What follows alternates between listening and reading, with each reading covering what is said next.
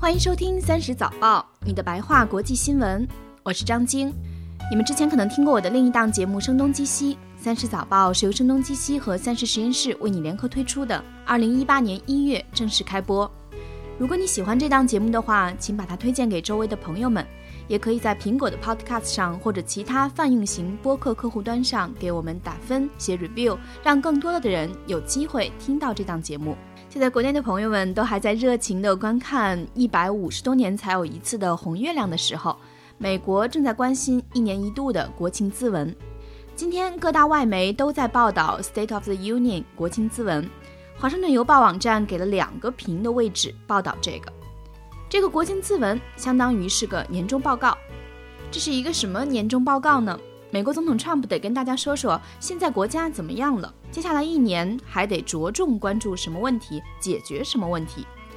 这个会是在国会开，一般来说是总统跟国会一起和人们做个报告。但是去年是 Trump 上台第一年，所以今年就是 Trump 一人跟大家汇报。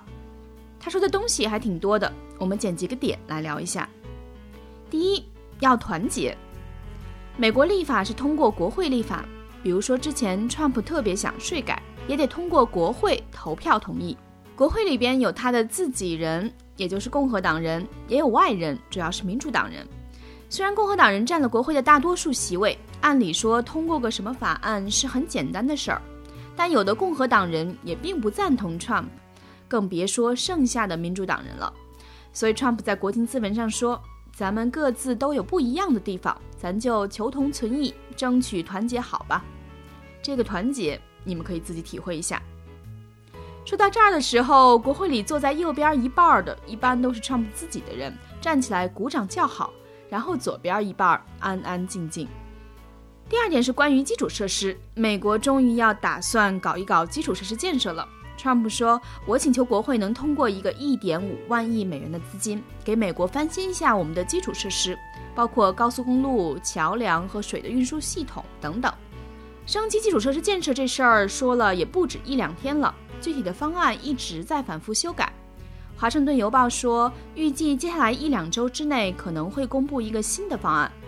但 Trump 的大致想法是说，鼓励当地政府自己筹钱，联邦政府虽然还是会拨一点款项，哪怕承包给非政府机构也可以，然后让他们通过多收点过路费之类的，把这个成本给赚回来。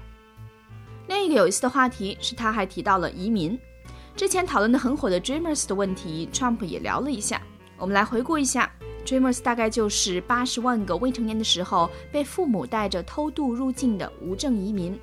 民主党一直想要保护这些人不要被遣返，但 Trump 上任之后撤销了对这些人的遣返保护。于是现在，为了让民主党人配合他收紧移民政策，他表示可以考虑一下给这些 Dreamers 一个成为美国公民的机会。第二条新闻，我们来聊一聊卢旺达。卢旺达是第一个为全国民众提供统一评价眼疾治疗的低收入国家。在卢旺达，近视是最常见的眼疾。你可能觉着不就是个近视吗？但是这对于卢旺达的很多家庭来说，直接关乎他们的收入。举个例子，挑拣咖啡豆在当地是非常重要的一个产业，主要是妇女在做。这个工作对视力的要求很高，但是当地很多人在四十五岁左右视力逐渐变差，这自然会影响到工作的质量。工作质量下去了，就赚不到什么钱了。因为收入的减少，家里就会让小孩儿，尤其是女孩辍学，帮衬家里。一个贫困的恶性循环，所以有专家说，如果想实现可持续发展，想脱贫，眼疾治疗必不可少。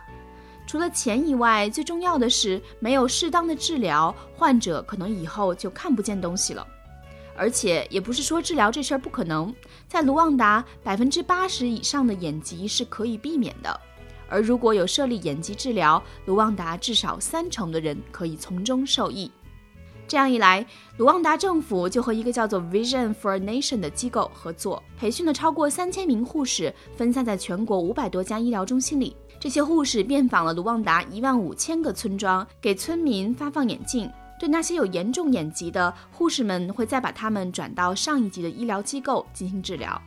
卢旺达的卫生部主任说：“我们现在为国民提供的平价眼睛护理可以说是领先非洲。”哦，对，如果你还不了解卢旺达的话，它是个非洲国家，全国只有大概百分之十九的人能用上电，而现在它要为全国一千二百万国民治疗眼睛。最后一条新闻，我们来聊一聊英国外交部的一个真实的故事。英国外交部打算卖掉在泰国曼谷的大使馆，价格是四亿多英镑，这将是泰国以及英国外交部历史上最大额的土地买卖。新的大使馆也已经找好了。英国外交部长说：“我们这么做是为了能把这些钱匀到世界其他更需要的地方和项目上，因为除了曼谷的大使们，我们还要确保世界其他地方的英国大使们的需求能够得到保障，完成埃及开罗、印度德里、美国华盛顿在内的大使馆的现代化。”这就是今天的《三十早报》，感谢你的收听。如果你喜欢它的话，请把它推荐给你周围的朋友们。也欢迎在苹果的 Podcast 上或者其他播客的泛用型客户端上给我们打分、写 review，让更多的人有机会听到这档节目。我们明天再见。